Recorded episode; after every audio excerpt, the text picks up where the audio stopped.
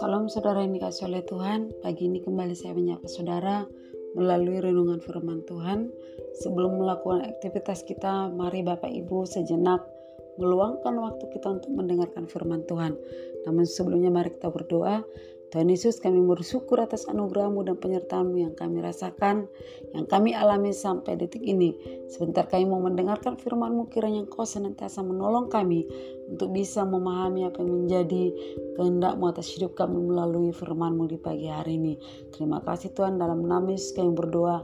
Haleluya. Amin. Saudara yang dikasih oleh Tuhan, renungan kita pagi ini dari kitab Ayub pasal yang ke-11 dengan perikop anjuran sofar supaya Ayub merendahkan diri di hadapan Allah. Pasal-pasal sebelumnya, saudara tentu kita sudah membahas siapa itu Ayub, tentang kesalehannya kepada Tuhan, tentang kisah anak dan istri serta harta yang dimiliki oleh Ayub. Tentu juga dengan keluh kesah dari Ayub. Bahkan penderitaan yang dialaminya di mana Ayub menyalahkan Tuhan atas apa yang menjadi apa atas yang terjadi dalam dirinya. Apa yang terjadi dalam dirinya. Seolah-olah Ayub menimpakan penderitaannya karena Tuhan. Bahkan Ayub juga mengutuki atas kelahirannya. Nah, dalam pasal yang ke-11 ini Bapak Ibu Saudara yang kasih oleh Tuhan, Sofar salah satu sahabatnya datang kepada Ayub dan berkata dalam ayat 14 sampai ayat yang ke-17, "Jika engkau menjauhkan kejahatan dalam tanganmu dan tidak membiarkan kecurangan ada dalam kemahmu, maka sesungguhnya engkau dapat mengangkat mukamu tanpa celah dan engkau akan berdiri teguh dan tidak akan takut bahkan engkau akan melupakan kesusahanmu. Hanya teringat kepadanya seperti kepada air yang telah mengalir lalu kehidupanmu akan menjadi lebih cemerlang daripada siang hari.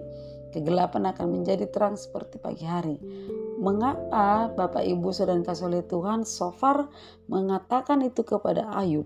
Mungkin Sofar sudah kesal jengkel kepada Ayub karena selalu menyalahkan Tuhan atas penderitaan yang dialaminya. Sehingga Sofar mengatakan kepada Ayub untuk menjauhkan kejahatan dari tangannya dan jangan membiarkan kecurangan dalam kemahnya. Supaya apa? Supaya tidak mengalami penderitaan seperti yang dialami oleh Ayub.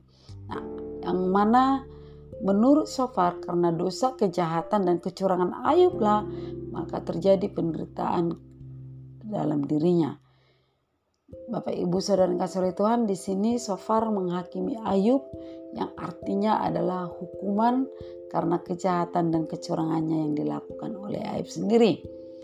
Jadi Sofar meminta kepada Ayub supaya berhenti menyalahkan Tuhan dengan masalah yang dihadapinya. Nah Bapak Ibu sering kasih oleh Tuhan, penderitaan dan kesengsaraan masalah yang terjadi di dunia tak memandang bulu dan dapat terjadi dalam berbagai bentuk ekonomi, sakit penyakit atau hal-hal lain yang berhubungan dengan masalah keluarga. Jika Bapak Ibu mengalami yang seperti itu, mengalami sakit penyakit, mengalami masalah, mengalami penderitaan, Bapak Ibu berhentilah menyalahkan Tuhan dan jangan sesekali menuduhnya jahat. Sebab Allah turut bekerja dalam segala sesuatu untuk mendatangkan kebaikan bagi mereka yang mengasihi Dia. Nah, yang kedua, saudara yang kasih oleh Tuhan, yaitu dari kisah persahabatan Sofar dan Ayub ini. Mari kita jangan seperti Sofar jika saudara sahabat kita mengalami penderitaan, mengalami masalah berat, Mari kita hati-hati dengan perkataan kita. Jangan sampai menyakiti sahabat sendiri yang akhirnya sampai imannya drop. Jangan pernah menghakimi dan mengatakan itu karena dosamu, karena kesalahanmu, karena kejahatanmu dan penderitaan yang kamu alami belum seberapa dengan yang dibandingkan dengan kecurangan yang kamu perbuat. Nah, Bapak Ibu Saudara yang kasih oleh Tuhan, jangan pernah mengatakan demikian kepada sahabat kita yang mengalami penderitaan, yang mengalami masalah, atau jangan pernah mengatakan demikian kepada saudara kita atau orang-orang di sekitar kita. Tetapi kita harus saling menegur dengan kasih, bukan menghakimi dan menjatuhkan. Sebagai sahabat, Mari kita saling mengingatkan satu dengan yang lain, menguatkan, mendoakan satu dengan yang lain supaya bertahan setia dan sahabat kita memiliki pengharapan kepada Tuhan. Amin. Tuhan Yesus memberkati. Mari kita berdoa untuk pemilihan tanah GSC Bethesda.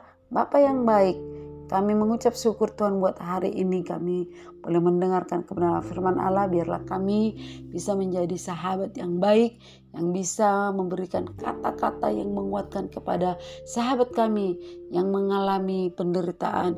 Kata-kata yang menguatkan, mendoakan orang-orang di sekitar kami yang mengalami kesusahan Tuhan. Terima kasih Bapak yang baik. Terpujilah nama